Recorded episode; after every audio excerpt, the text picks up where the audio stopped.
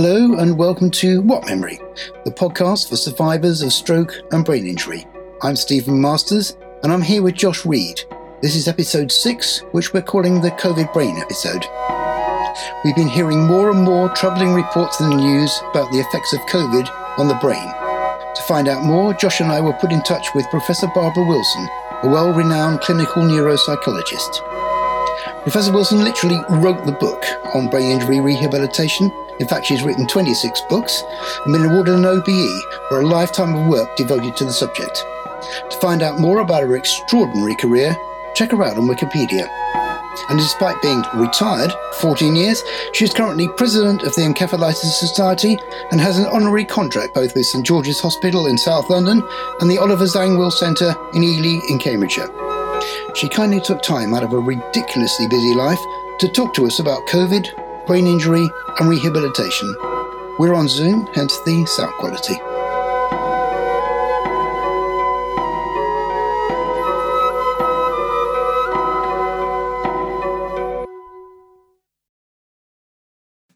Right. Um, so, Barbara, um, the COVID itself, uh, it's mainly from what I understand, a causes uh, effects with the lungs. Um, I was wondering why there are these potential risks of getting brain damage because of it. Well, it's first it's thought of first of all as a lung disease, but it's not just the lungs that are affected. It can okay. affect the brain, the heart, the blood, all sorts of things. Probably because of this enzyme ACE2, which okay in all of those um, uh, systems in the body. And because uh, the um, virus can latch onto those, that's why I think so many things are affected. Oh, okay. And is that what then affects the brain? Yeah, the um, the brain can be affected directly by the virus. Right. Both the grey matter and the white matter, the two main types of brain tissue. Right. But it can also be um, secondary to something else, like if your lungs, if you're not breathing properly, you can get hypoxic damage, shortage of oxygen. Right. And that yeah. can lead to brain damage. So it can be a primary effect by directly attacking the brain yeah. or a secondary effect by attacking something else. And then that causes brain damage. So okay. the body trying to cope with all of this is actually in overload and actually then goes on to cause damage in the brain, basically. Well, yeah, I mean, it's just that you can get this damage in the brain. I mean, either the virus goes straight to the brain, so that's oh, right. oh that's serious, yeah. It can go because of the say it's a lung problem. If you're not getting enough oxygen to the brain, you yeah. can get hypoxic brain damage. So that's right. a secondary effect. So oh, wow, okay.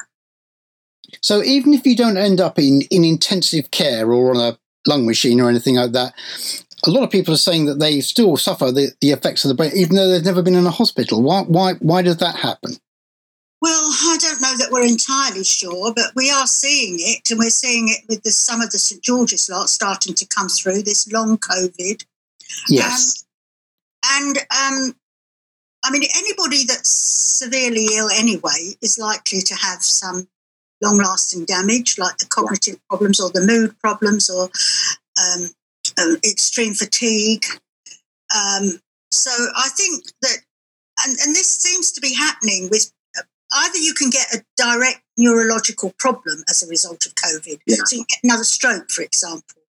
But you can also, if you don't have any of those things, you still seem to, some of them seem to end up with these problems and I don't know that we're entirely sure why. You might need to ask a medic about that. Right. Okay. so, so, so, COVID can actually cause you to have a stroke, essentially. Absolutely. Yeah, that's well documented.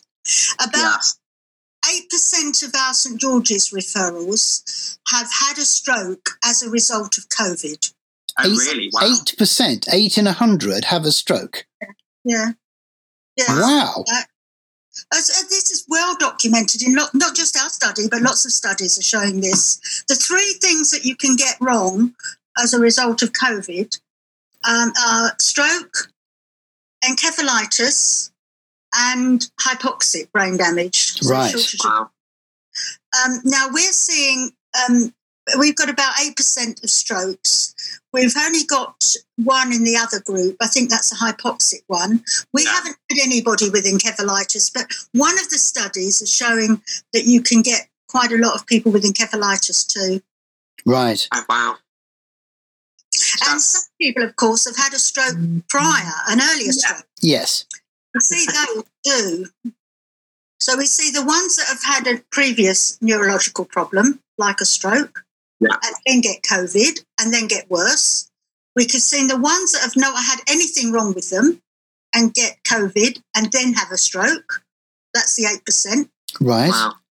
And then we can see some who've had, say, Alzheimer's disease, but are still coping. Yes. Then they have COVID and then they go right downhill. Yeah. Wow. Oh, hang on. Yeah. Um, so basically, Josh and I have both had strokes. So Yeah. are we more likely to have another stroke if we got COVID? Well, I don't know if you're more likely to have another stroke, uh, but you could do. I mean, you could do anyway. Yes, that's Yes. very true. Yes, unfortunately. Um, I don't know that we know those. We don't know all these answers yet. Yeah, I don't know. It's still really, really early days. yeah. All we do know is there's going to be a lot of people that are going to need neuropsychological help. Yes. Yes. Cognitive problems, their mood problems, their stress, mixture of these. Yeah. But if you take the whole, the, the complete number of people who've had COVID, with or without very bad symptoms, um, go on to have brain damage or a stroke, and there's 8% of the entire pop, population of people who've had COVID, that's a lot of people. Yeah, it is. It is a lot of people. And Yeah. it's to, um, I mean, what seems to be happening there is this um, overcoagulation. So it, it's, the blood's clotting too much, so it causes an ischemic stroke. Right. Okay. Oh boy, oh boy. But still less common, I think. It's mostly ischemic strokes, the, um, the clotting ones. Yes. Yeah. So Yes, that's the one- that's what- I'm. Well, that's not nice because that's what it did for me was a clot. Yeah. And I wouldn't wish that on anybody. My God, okay. That's, all right. So, um, in, in terms of variants, then, there are lots of variants of, of COVID. Are they more likely to cause brain damage or less likely, or uh, does anybody know? Well, I don't, we haven't got those data. I mean, all we've got at the moment are the ones uh, either referred to St George's that we know about, and Yes. it was the old strain, Yes. These new ones. And um, there's a, there are a lot of other studies. Well, I, was thinking we've got lots of vaccines, right? Um, Yeah. and these vaccines don't stop you getting COVID, they stop you having the effects of COVID. But So I don't. They're even 100% sure of that, are they? No, that is, it's only a, only seventy percent or so. But if you have a vaccine, you get COVID. Would you still have the same kind of brain damage due to COVID because you still got the same thing going on? It seemed. That I mean, I'm. You know, I don't think I'm the right person you should be asking this question to. Yeah. My understanding is no, you won't get that because Yeah. um, the people that get strokes have been severely ill. Yeah. And they're typically the ones that have been on ventilators. They've gone to intensive care and then they're on ventilators. Right. Yeah. That's a high risk group. And it Hmm. looks as if the vaccine's going to stop you getting into that group. And therefore, you would not go on to have a, a stroke because the effects of COVID are so much less. Like, That makes Yeah. perfect sense to me. Yes. Yeah. That's what my understanding is. Yes. Great. Yeah. But what we're getting from this, I think, is well, I just talked to, to, to Joshua. Eight percent of eight out of a hundred people are going to have rehabilitation problems. That's what Yeah. you're saying, isn't it? Really?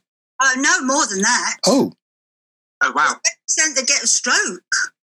Okay. whoa! But you're hold- gonna, you're going to need it for um, for the um, other. There's a, a more than that get cognitive. Stuff like that.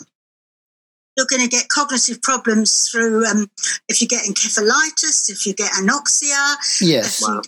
Um, if you just the fact of being on a ventilator for a long time increases your risk of Yes. problems. So, in So addition, far more than eight percent. Wow. how many? What percent? Far more than eight percent. I said I didn't give a percent. Oh, right, okay. I'm going to hold you to a number on this, Barbara, but I'm, I'm just kind of slightly reeling that we're we're looking at something so large. I mean, this is a huge number of people.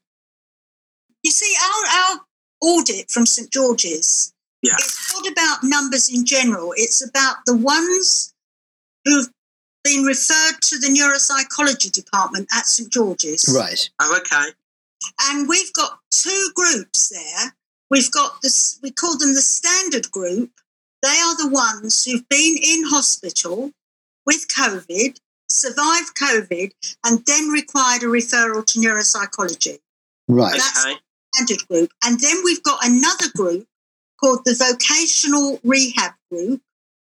And these are the people had COVID, recovered, gone home, and then come for help with uh, returning to work. Right. Okay. And we and that the first group you'll see all over the country where there's a psychology Yeah. Right. get referred. But the second group, uh, people having a vocational rehab service are quite rare. Yeah. Yes. So there's not so many of those, and ours are just not necessarily typical of what's happening around the country. Wow. Okay. Yeah. Well, so that goes quite well into the question that I was going to ask. Was um, so we've got all of these new cases of people needing help and sort of psychological help. Places like Headway, Yeah. are they going to be inundated with all of these extra patients, or are they going to make a COVID group f- like full care? Well, I don't know what Headway are going to do. My guess is that they will, I would imagine they're going to get a lot more referrals Yeah. because some of these people will have long standing problems. Yeah, Some are going to recover, and we don't know that yet. We've got to do the follow up studies. yeah, But some of them are probably, given what other coronaviruses have done, like the original SARS and the MERS, Yeah. East, we know that some people have lasting cognitive problems from Mm. those. Right. So we expect this new one will too. okay, And we don't know how many, and we don't know if they're going to get referred. They should be referred for neuropsychological assessment and rehab. So Headway will pick up some of those. Um, the St George's group, they are applying for funding to have a COVID um, rehab pathway, Okay. Right. and they haven't heard whether they're getting that yet or not. okay, Um, now, the other centre I'm most familiar with, the Oliver Zangwill Centre, they um, they take people, the, the walking wounded, so the ones that look okay but aren't okay, Right. And they should be getting a lot of COVID referrals, but they haven't had any yet, and I don't think they've applied for funding. okay, When I was talking to the Encephalitis Society this morning, one of the questions that came up afterwards was um, we need a proper service for these people. How are we going to get it? exactly, And I'm, I'm not sure. There's the British Society of Rehab Medicine, which okay, they um, they're the medical side, and they are um, they wrote a paper saying that that there's a big need for rehab, but Yeah. they recognise that physios are needed, as in physiotherapists, as indeed Yeah. they are, because these people are de- deconditioned. And Yeah. Yes. didn't the BSRM, the British Society of Rehab Medicine, did not recognise the importance of neuropsychology Mm, didn't Right. Recognise the importance of the cognitive and emotional problems. yeah, And physios, of course, as important as they are, they're not equipped to deal with that. Right. no, So I was suggesting to the um, Encephalitis Society that we um, probably something like the Division of Neuropsychology needs to be arguing for a neuropsychological service. Yes. yeah, Now, Headway's great. I know Headway and I've done work for Headway, but they don't do the, the initial assessments and formal treatment programs. It's more a support group. Yes. yes, So it's fine for that. But I think if you want the um, to identify the problems and identify carefully what kind of rehab to do, you need a more formal neuropsychological service. Right. And yes, there isn't one. There isn't one, and there isn't even one plan. But I think the division of neuropsychology should be arguing for this. Yeah. Abs- absolutely. Because So, um, the thing is, there's going to be so many people just in the UK alone who are not going to be able to maybe in the extreme cases not look after themselves. In the best cases uh, probably will get back to work but who knows when.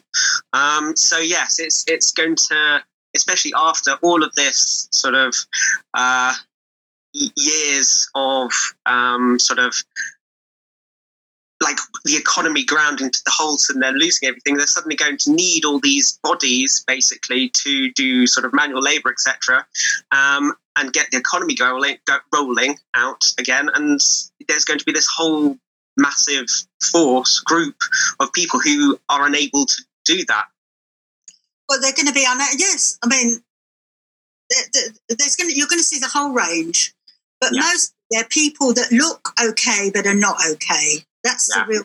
And I was um, one of the ones who's gone to voc rehab, vocational rehab at St George's, is a neuropsychologist. wow Wow. So she was doing research with Huntington's disease patients. She Yeah. got COVID, and then she got really quite affected, and she's um she's been referred to the vocational rehab service. I don't know what's happened to her, but yeah So quite a lot of medical staff obviously have ha- had COVID. Um, so does that mean that basically within the medical profession we're going to lose some people uh, in terms of neuropsychology just at a time when we actually need more of the, them? nur- the nurses get it a lot, and the doc. I mean, I know there's doctors that get it, but um, it's not so many neuropsychologists that get it. yeah Right. Because a lot of the work, well, a lot of the work I do is remotely now, so I'm not in danger. Yes. But the St George's people, they do some face-to-face work. And my colleague Shay Betteridge, who does, um, who's there every day, she goes into St George's every day. She's tested every week. Right. Yeah. She's never had it, and she does face-to-face work too. But you know, there's such a big p- percentage of the um, ethnic minorities that are getting it, Yes. um, far more than the um, the demographics of the the area ser- served by St George's. yeah It's a mixed race area anyway. It's a mixed population ethnically, but even so, there's still more than you would expect from that survey. Wow. These are the clinical group, the ones the standard. Yes. Now, in the voc rehab group, there's less of those because I, Okay. for whatever reason, they're not getting referred, Mm. or fewer of them. Some are getting referred, but fewer of them are. Is that because they are not getting affected in the same way or they- they're just not getting they referred? don't have the money to They're, um, Gee whiz. I think it's this um, disadvantaged Yeah. Yes. because they're disadvantaged. That would be my guess. Right. But you know, I'm treading on thin ice here. Yeah. I'm just. It seems to me there's a lack of data in all of this. Well, I mean, that's why we're doing this audit. Yes. Yeah. We're trying to find out why are people getting referred. Well, the main reasons are cognitive problems and mood problems, Right. and both together. That's the main reason for referrals. Um, the men outnumber women about two and a half to one. Oh, Okay. That's good to know. Not. oh dear. Um, the ethnic minorities are far too represented, far Right. more than Yeah. they should be, and I think there's there's several reasons for that. I mean, but there's um, they're more likely to be in the the professions where they're more likely to be exposed. So the bus drivers, the Yeah, yeah. cleaners, the porters, the nurses who are going to get very close to these folk. Um, Yeah. So there's a number of reasons why we're seeing that, but and the um, we've looked at the standard group and the vocational rehab group, Mm. and on the whole they're quite similar, except the VOC rehab group tend to be a bit younger. There Yes. tend to be slightly fewer men. Um, it's a more equal balance. okay Um, so I don't really, you know, there's all sorts of things we still need to find out.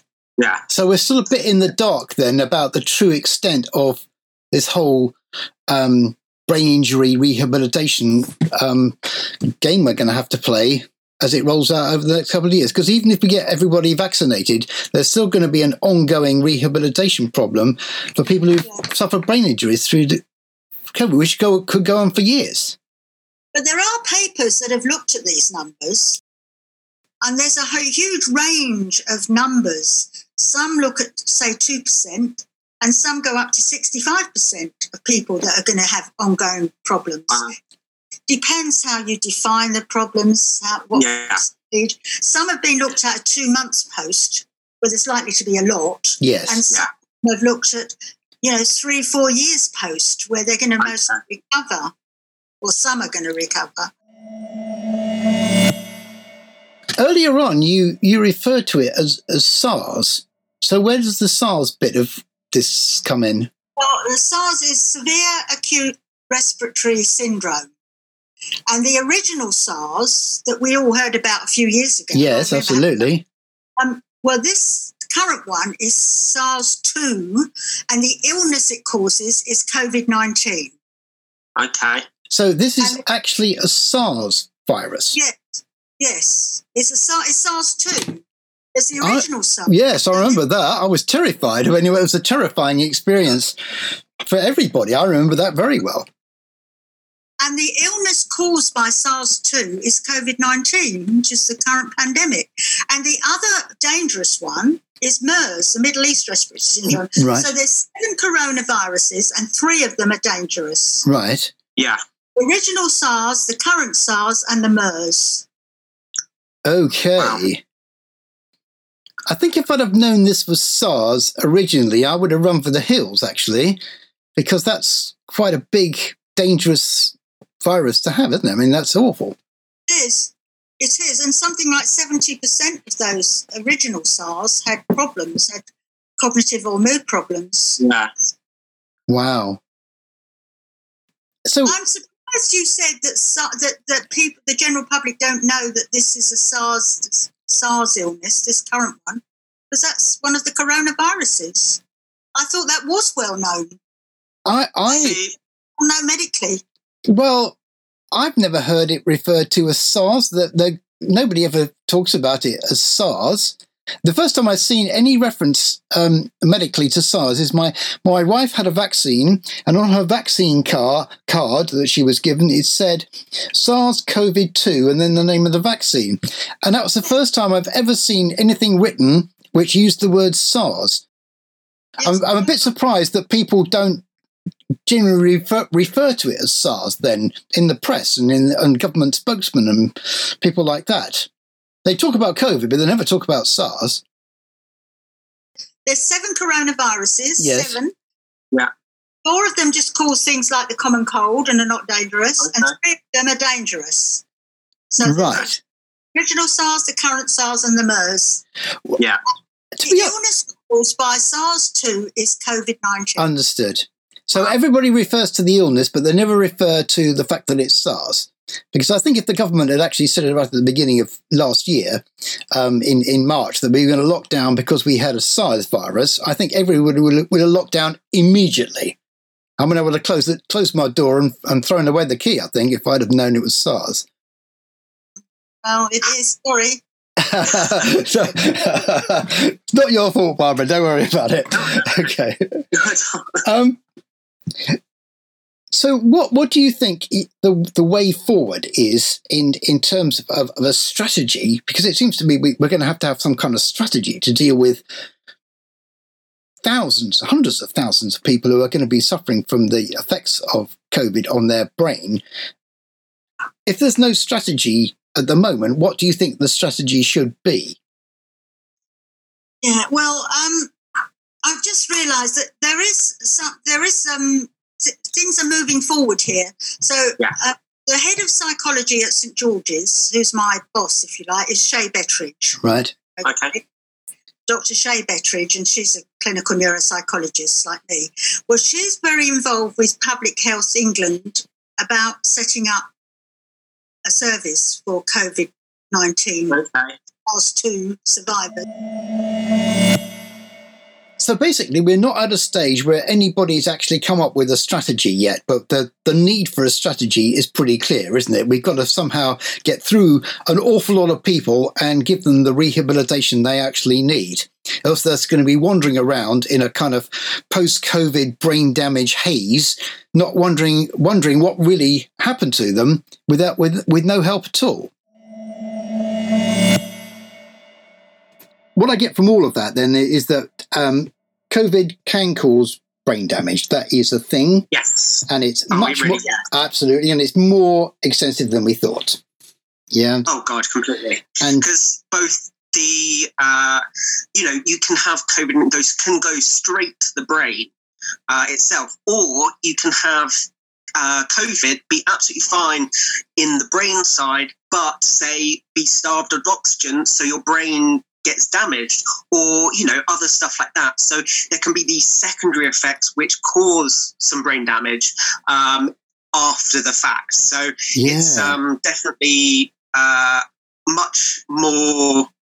We're, might, we're much more enlightened than we were before. certainly are. I mean, the idea that COVID could cause you to have a stroke, either because you get a clot that then goes round to the brain because you're on a ventilator and all those kinds of things, or that it starts to bleed on your brain, or the brain swells. I mean, there's a lot I of know. I know, dreadful, dreadful things, which we're very familiar Yes. with, but not coming from Yes, the COVID. exactly. I know. But it seems to me that there's going to be, we need to have more research about this. It seems Yes, nobody's definitely. nobody's set I mean, up a in national research. stages. We are such uh, yes, uh, completely at the beginning, which which is a bit strange because we kind of we've we've done the research and we got the vaccine. Everybody's getting vaccines, so we kind of won the war against COVID. But it seems to me that the, there are a lot of people who've been wounded by COVID, especially Yes. brain damage by COVID, and that's a far bigger percentage than the people who died. So for every Yes. one person that died, there's three or four people who've got other injuries from COVID. Yes. Um, Yeah, walking wounded. walking wounded, my God. And then the only way you can deal with that, though, I think, I think, is that we've got to have a national strategy Yeah. to cope with all of this. I don't think you can just Yeah. leave people to just wander around in a in a brain fog Haze. of, of a haze of brain brain injury and pretend it's just Yeah. you know we're okay, we're past the COVID thing because we're not, are we? By several years, we are. We're, we're, you know, hopefully, uh, as I think they said, um, by July, they hope everyone who's one, wants the vaccine will have had it, or maybe over 18.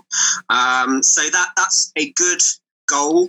That's, but then it will be the hard work of like, right, okay, now we need to do X, Y, and Z for all of the people who've been affected uh, mentally, not talking about uh, jobs, etc., mentally from COVID. Yes, neurologically, basically. I mean, your brain has actually been scrambled by COVID. So somebody's got to work out how to deal with all these people. I can understand that if they've been into hospital and been on a ventilator, then they're going to be looking out for the possible brain damage of COVID or your autoimmune system going in and all that kind of stuff. But what about all those people who never went to hospital, who got COVID, Yeah. Recovered from COVID, like, only "Oh, to find I had a cold. Yeah, or had a I cold." had, like really bad flu for two weeks. You know, what about those people who are like, oh, actually, like six months later, they're like, oh god, I can't still can't my do their job, well can't as I can." concentrate. Yeah. Or, yeah, I can't quite concentrate for as long as I. Oh, I always have to have a nap in the afternoon now, whereas before I didn't. So yeah, there's there's. I mean, there's minor effects, definitely, and there's major effects, which say are strokes and something like that. But those minor effects are are they going to get better? Um, maybe with time they will disappear and it will be like your normal again, um, or your old self again, I should say. Um, but we just don't know, and I think that's that's the the worry is that we just don't know how this is going to be in five years' time, for example. No, no, there could be still people still recovering in five years' time. In fact, if you think that people who've had a stroke, Yeah. due to COVID, but aren't aware that they've had a stroke, never went to hospital, are now wandering around in a kind of jobless haze, can't remember people's names, can't remember you know what's going on. And what a dreadful state to be in. It seems to yeah. me we, we, that they've got to be kind of triaged in some kind of way. That you yes. keep the vaccine centres open and you just invite all the people who who feel that they've got a post-COVID damage problem to go in and say, well, you know, where am I on a, on a scale of one to 10 in terms of brain damage? And perhaps we should just do that at the same, because if we can come up with a vaccine in a year, which is an amazing thing, and oh, roll yeah. it out. I mean, it's an incredible thing to do, happen, but I think we've got to do the same again for all the people that have been injured. Yes, definitely. So they are not, are not just left to wander around the country in a, in dreadful haze because we've been yeah, there. Exactly. We, we know what that's like. And um, oh, God, I mean, yeah. it's awful. It's awful. I mean, I've spent what two and a half years not being able to think straight. So, mm. oh my and, god! You know, and and that's the thing. It's like even so, the person uh, like I was talking to a friend, and they were like, "Are you okay?" And I was like, "No, I'm just really tired." And I made I realized I was making no sense, and I was like, "Well, yeah, this this happens still. It's not very it's very occasional. It's maybe like once every couple of months, but." They were like, are you drunk? And I was like, nope, nope, I am just uh, having a moment. and like, I'm sorry, I'm just going to have a nap and then I'll be fine. And which I was, but still. But do you think a number of people who are probably trying to carry on with their jobs, whereas in fact they oh, would yeah. just like to sleep in the afternoon? And and are struggling and struggling because they've got to pay their mortgage and do all the rest of the stuff. I mean, that's actually and they're, and they're forcing good. themselves, and you know they're pushing themselves, and they're going to be okay. They're going if, for example, okay, maybe I mean this might be pie in the sky, but you know if people are like, okay, the COVID is a thing, Like There's all these people who had who have issues from COVID. Okay, let's all these people have COVID. Let's say, oh, have an hour's nap in the afternoon at lunchtime, like say the Spanish and their siestas. Um, so a COVID siesta becomes mandatory um, in the country, and people work around their own health. And yes. I think, obviously, at the moment, because people are working from home a lot of the time, that is much more manageable because you can go, oh, okay, I'm going to have half an hour's nap in my bed, and then I can get fresh and ready to work again. But when we go start going back to work, how is that going to be possible? So it's it's going to be a very interesting few years. It is, isn't it? Because I think what is best. And I think I like your idea that that businesses are going to have to cope with an awful lot of people who are suffering brain damage due to COVID and are going to have to come to terms with that in their own work- workforce, especially in places like care homes and everything like that. So that's actually a big hill to climb, isn't it? And it seems to me that places like Headway are a great kind of secondary rehabilitation system, but we still don't have that that primary rehabilitation thing where people no. just jump on it straight away. I mean, we had fairly minimal neuropsychological treatment when we came out of our strokes. We were just kind of because because there aren't enough people to do all of that no. uh, already. Well, yeah, so goodness knows what what's going to happen with all these people post COVID. We're going to have to start training well, them the up real quick, aren't we? Well, that's the thing. I like, so I was in hospital. I was obviously not in a stroke hospital. I was uh, physically, I was like, right, I'm going to do this, this, and this. And I was helped by that.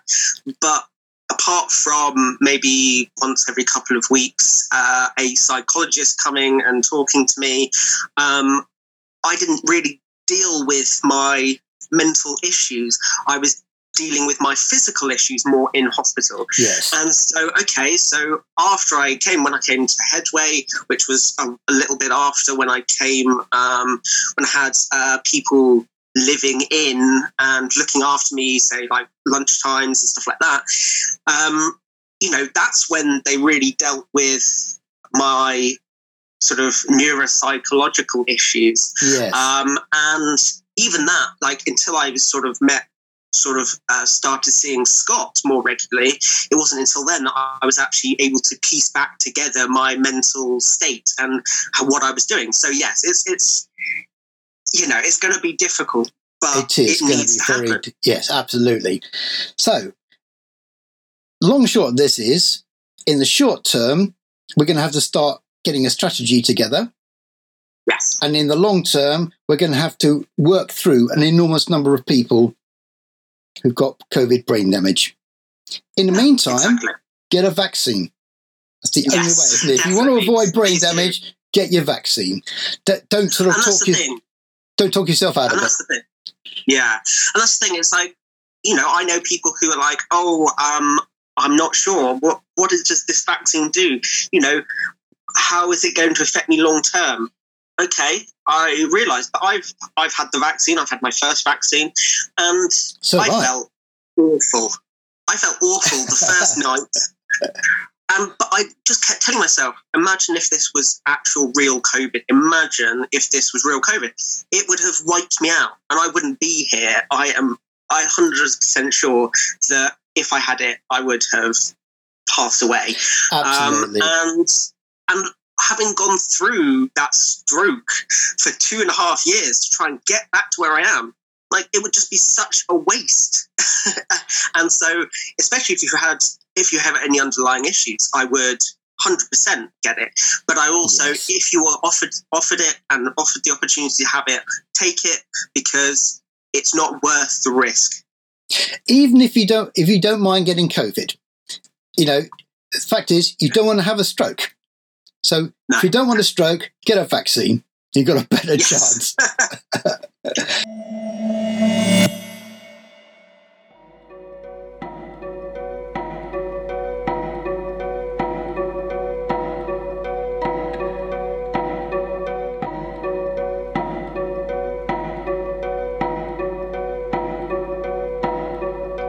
Our thanks to Professor Barbara Wilson for an amazingly enlightening conversation. We hope to catch up with her in a couple of months. If you know someone who suffered a brain injury following COVID, we'd love to hear from you. Email us at whatmemory2 at hotmail.com. That's W H A T M E M O R Y, followed by the numeral 2 at hotmail.com. What Memory is our personal podcast. Any views expressed are purely our own or the personal views of our guests. We are not expressing the views of any organisation or business. Thanks to our amazing sound editor, Jamie Rutherford, professional audio producer and fellow brain injury survivor. Okay, we're done. The only thing we know for sure after brain injury is that the future is unknown and daunting. But it can only get brighter if we plan for it to be that way. Bye for now.